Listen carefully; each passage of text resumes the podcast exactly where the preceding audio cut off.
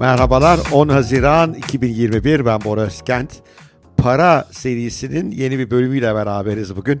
Dün biliyorsunuz olağan akışımızın biraz dışına çıktık. Son dakika haberi olarak El Salvador'un Bitcoin'i yasal para olarak kabul etmesinden bahsettim. Bugün tekrar normal akışa dönüyoruz ve para üzerine konuşmaya bu hafta sonunda dahil olmak üzere konuşmaya devam edeceğiz. Nedir bugün parayla ilgili konuşacağımız konu? Bugün parayla zaman arasındaki ilişkiden bahsedeceğiz. Genelde yanlış anlaşılan, iyi düşünülmeyen, üzerine kafa yorulmayan, bundan dolayı da insanların zamanlarını doğru şeylere değil yanlış şeylere harcadığı ve sonunda parasızlıkla karşılaştığı bir fenomen. İşte o yüzden bugün parayla zaman ilişkisini bir ele almak istiyorum. Umarım ilginizi çeker. Başlıyoruz. Parayla zaman arasındaki ilişkiyi iyi çözmek gerekiyor. Daha evvel bahsetmiştim, para onu seven, onu anlayana akar demiştim. Para aynı zamanda ona zaman ayırana akar. Ve zamanımızı nasıl yönettiğimiz ve onun parayla nasıl ilişkilendirdiğimiz gelir yaratmada, kazanç yaratmada ve bir servet biriktirmede temel faktördür. Peki nedir bu ilişki? Bu ilişkiyle ilgili önce birkaç yanlış anlaşılan, yanlış bilinen şeyin üzerine biraz duralım. Ondan sonra da doğru bir ilişkiyi kurmanın yollarına bakalım. Şimdi parayla zaman arasındaki ilişkide öncelikle bir yanlış inancı yıkmamız gerekiyor. Bu çok yerleşik bir inanç. Çok para kazanmak için çok çalışman lazım. Bu tamamen yanlış. Çok para kazanmak için akıllıca çalışman lazım. Bazen bu çok çalışmayı da gerektirebilir. Doğru tavırın bu olması gerekiyor. Bana inanmıyorsanız etrafınıza bakın. Bir sürü çok çalışan beyaz yakalı var, memur var, esnaf var ve sonunda pek de bir şey kazanmıyorlar. Kazandıkları bir türlü bir servete dönüşmüyor. İşte inşallah emekliliklerinde ellerinde bir miktar para, bir tane de evleri olursa çok mutlu olarak bu hayatı sürdürdükte inanıyorlar. Ben bu fikre o yüzden inanmıyorum. Çok para kazanmak için çok çalışmanız değil, çok akıllıca çalışmanız gerekir. Ama bu bazen çok çalışmayı gerektirebilir. Şimdi bu dediğim kavramı biraz daha yerine oturtmaya çalışalım. Parayla zaman arasındaki ilişkiyi ölçmenin bir kolayı var aslında. Saat başı kaç para kazanıyorsunuz? Yani gününüzün içerisinde işe harcadığınız zaman ne kadar?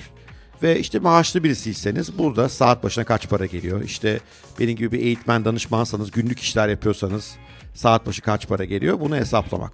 Ve bu saat başı geliri artırmanın yollarını bulmak. Aslında bu kadar basit. Yani parayla zaman arasında doğru ilişkiye sahip insanlar birim zamanda daha fazla para kazanıyorlar.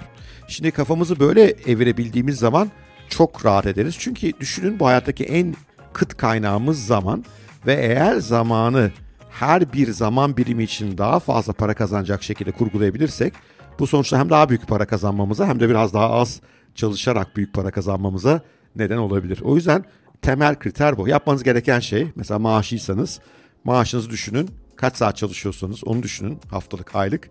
Sonra bunu ona bölün. İşte bu sizin kazancınız, saat başı kazancınızı belirler. Eğer bu maaşınızın dışında bir takım yan gelirleriniz varsa, bir kiranız vardır belki veya bir hisseniz vardır, oradan temettü oluyorsunuzdur. Bu tip yan gelirleri ekleyin veya yandan bir iş yapıyorsunuzdur, mesela ders veriyorsunuzdur akşamları. Onları da ekleyin ama onları harcanız zamanında tabii yine ekleyerek ve bölün. Buradan elde ettiğiniz rakam sizin saat başı kazancınızı belirler. Eğer para kazanmak, parayla barışık bir hayat istiyorsanız işte bu saat başı kazancı artırmanın yollarını bulmamız gerekiyor. Peki saat başı kazancı nasıl artırabiliriz? Yani öncelikle yapılması gereken şey çalıştığımız saatlerde çöpe giden saatlerden kurtulmak. Yani verimsiz olduğumuz, aslında pek de bir iş yapmadığımız, iş yapıyormuş gibi gözüktüğümüz, öyle boş boş oturduğumuz saatlerden bir kurtulmamız lazım. Bunlar çünkü çöpe giden zamanlar ve o saatlerde çalışmayıp keyfimize bakmak daha akılcı olabilir. Bu doğrudan doğruya saat başı, çalışma başı elde ettiğiniz geliri artıracak bir akılcı bir işlem olur. Hem de biraz daha keyfinize bakarsınız. Ama bu tabii yeterli olmayabilir. Çünkü saat başı geliriniz yükselse de belki de elde ettiğiniz para sizi geçindirmeye yetmeyecek. O yüzden evet, boşa giden zamanlardan kurtulmak gerekiyor. İşimizi daha verimli yapmanın yollarını bulmamız lazım. Ama bu yeterli değil. Daha akıllıca bakmamız gereken konular var. İş hayatında zaman harcamanın ikinci yolu zaman harcamak. Yani ne demek? İş yapmaya zaman harcamak. Burada ne yapıyoruz? Elimizde bir iş var. Onu hakikaten tamamlamaya çalışıyoruz. Verimli çalışıyoruz o anda. Ve bu zamanın karşılığında da bir para kazanıyoruz. İşte maaşlıysak maaş alıyoruz. İşte benim gibi bir profesyonel danışmansak saat başı para alıyoruz. Okey, bu da gayet güzel. Fakat burada aslında harcadığınız zamanla kazandığınız para doğru orantılı. Yani ancak daha fazla zaman harcarsanız daha fazla para kazanabiliyorsunuz. Bu da saat başı gelirinizin artmaması anlamına geliyor. Bu durumda aslında parayı o anda çalışarak kazanmak bizi çok uzun vadede iyi bir yere götürmeyebilir. Tabii burada mesela ben bir danışma olarak saat başı kazandığım parayı artırmaya çalışabilirim. Bir beyaz yakalıysanız daha üst pozisyonlara gelip saat başı kazandığınız parayı artırmaya çalışıyor olabilirsiniz. Okey, bunlar işe yarar ama sonuçta çalışabileceğimiz saatlerin bir limiti var. Ve o saat başına insanlardan isteyebileceğimiz paranın da bir üst limiti var. Mesela ben bir danışmanım. Danışmanlık piyasasında saat başı gelirin bir sınırı var. Bir beyaz yakalıysanız işte içinde olduğunuz pozisyona göre alabileceğiniz maaşın bir sınırı var. O yüzden ben buna harcanan zaman diyorum. Bu çöpe giden zaman değil ama harcanan zaman ve karşılığında şu kadar saat çalış, bu kadar para al gibi bir anlaşma var. Zamanımızın bir bölümünü mutlaka para kazanmak için harcıyor olacağız ama ciddi bölümüne yatırıma harcıyor olmamız lazım. Yatırımdan kastım burada özellikle kişisel gelişiminiz. Çünkü eğer mesela diyelim ki haftada 50 saatlik normal bir çalışma düzeniniz var. Bu 50 saatin 40 saatini harcadınız, yani saat başı para kazandığınız işlere ayırıp geri kalan 10 saatini kendiniz için çalıp belki kendinizi yeni becerilerle donatırsanız, atıyorum yazılım geliştirme, atıyorum yeni bir dil, o zaman işte muazzam bir iş yapmış olursunuz. Çünkü bu yatırımlar ileride birim saat başına daha fazla para kazanmanızı sağlayabilirler. O yüzden mutlaka zamanınızın bir bölümünü kendinize yatırıma odaklamalısınız. Bugün tanıdığım pek çok başarılı iş insanı mutlaka zamanların %10-15'lik, yani mesai saati olarak gördükleri zaman dilimi %10-15'ini kişisel gelişimlerine ayırıyorlar. Bu çeşitli şekillerde olabilir. Bir eğitim almak olabilir, bir şeyler okumak olabilir. İlginç bir insanla sohbet etmek olabilir, seminerlere katılmak olabilir, yeni şeyler denemek olabilir ama bunu mutlaka yapmamız lazım. Çünkü bu yatırımlar ileride saat başı, yani harcadığımız saat başına kazandığımız parayı artıracak şeyler oluyorlar. Ben de bu konuya çok çok özen gösteriyorum ve böylece danışmanlık ve eğitim hizmetlerinde saat başı kazandığım parayı artırmanın yollarını hep arıyorum. Evet, kendinize yatırım da yaptınız ama bu da yetmeyebilir. Çünkü kendiniz istediğiniz kadar yatırım yapın. Saat başına alabileceğiniz veya ay başına alabileceğiniz paranın üst sınırları var. Bundan daha evvel bahsettim. Burada yeni bir şey devreye giriyor o halde. Kaldıraçlı işlere zaman harcamak. Ne demek kaldıraçlı iş? Sizin yanınıza bir ekip kurmanız. Mesela benim işime bakacak olursam o ekibin de eğitimler yapması ve benim bundan para kazanmam bir kaldıraçlı iş. Böylece onların emeklerini kendime bir gelire dönüştürebiliyorum.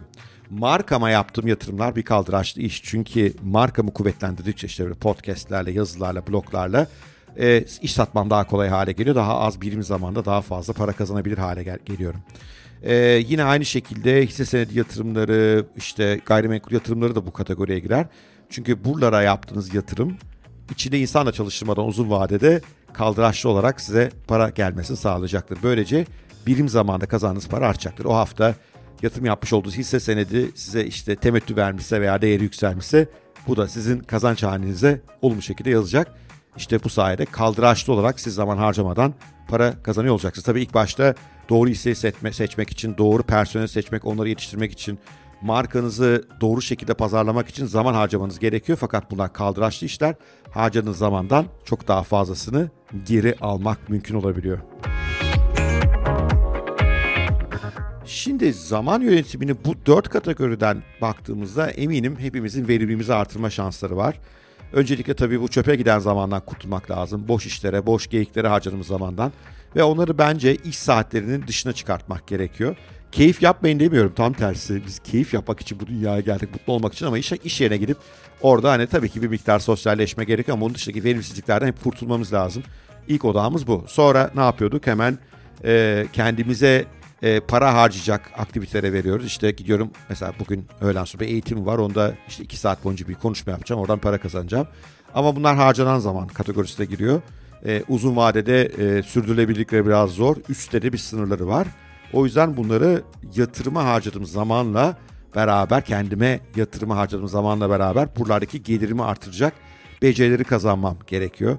İşte yeni teknikler öğrenmek, yeni beceriler kazanmak, daha fazla para eden şeyleri bilmek gerekiyor. Bunda yatırım harcamış zaman diyoruz ve en sonunda da kaldıraçlı zaman, yani ben orada olmadan da para kazanacağım.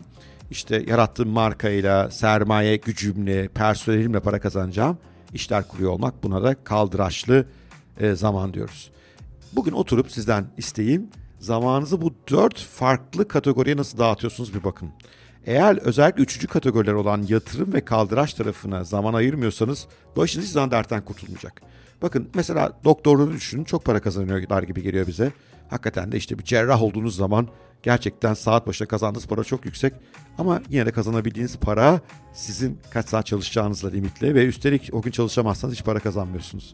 Bunun yerine bir hastane açmak, bir poliklinik açmak, çok sayıda insanın yanında çalıştırmak, gelen paranın bir kısmıyla doğru hisse senedi seçimi yapmak ileride çok daha o insanı rahatlatacaktır. O yüzden emeğiniz karşılığında sadece para kazanıyorsunuz. Buna dikkatli bakıp kaldıraçları kazanmaya odaklanmanız gerekiyor.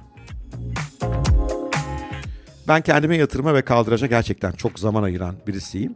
Kaldıraçta ben çok personel çalıştırmıyorum. Daha evvel de bahsetmiştim. Küçük bir operasyon tercih ediyorum. Çünkü insanı kaldıraç olarak kullanmak bana çok zor geliyor. Benim daha ziyade odaklandığım kaldıraç hisse senetleri ve işte kripto paralar gibi finansal yatırımlar.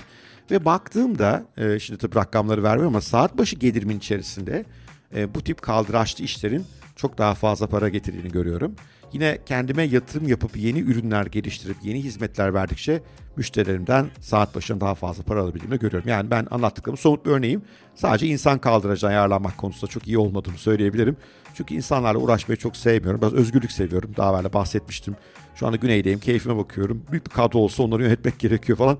Onlar bana zor geliyor ama diğer ikisini son derece iyi yapıyorum. Ve boşa giden zamanı da hayatından mümkün olduğunca kurtulmaya çalışıyorum. Ve böyle düşüneli beri saat başı gelirim arttı. Saat başı gelirim arttığından beri daha az saat çalışarak daha refah içinde yaşamanın yollarını bulmuş oldum. Şimdi size dönün lütfen. Kendi analizinizi yapın. Bakalım siz zamanınızı nasıl kullanıyorsunuz. Size tavsiyem, bu hafta boyunca bir deftere kaydedin neye ne kadar zaman harcadığınızı. Sonra bu harcadığınız zamanı bu bahsettiğim 4 kategoriye bölün. Bakalım hangisine daha fazla zaman gitmiş. Ve sonra bu 4 kategorinin içerisinde 3.'ye ve 4.'ye yani yatırıma giden zaman ve kaldıraca giden zamana daha fazla nasıl kaydırabilirime kafa yorun.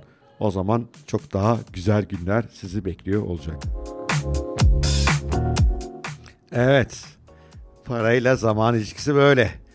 Yarın parayla ilgili konuşmaya devam ediyor olacağız. Biraz parayla ilişkimizi nasıl yönetmemiz gerekiyor?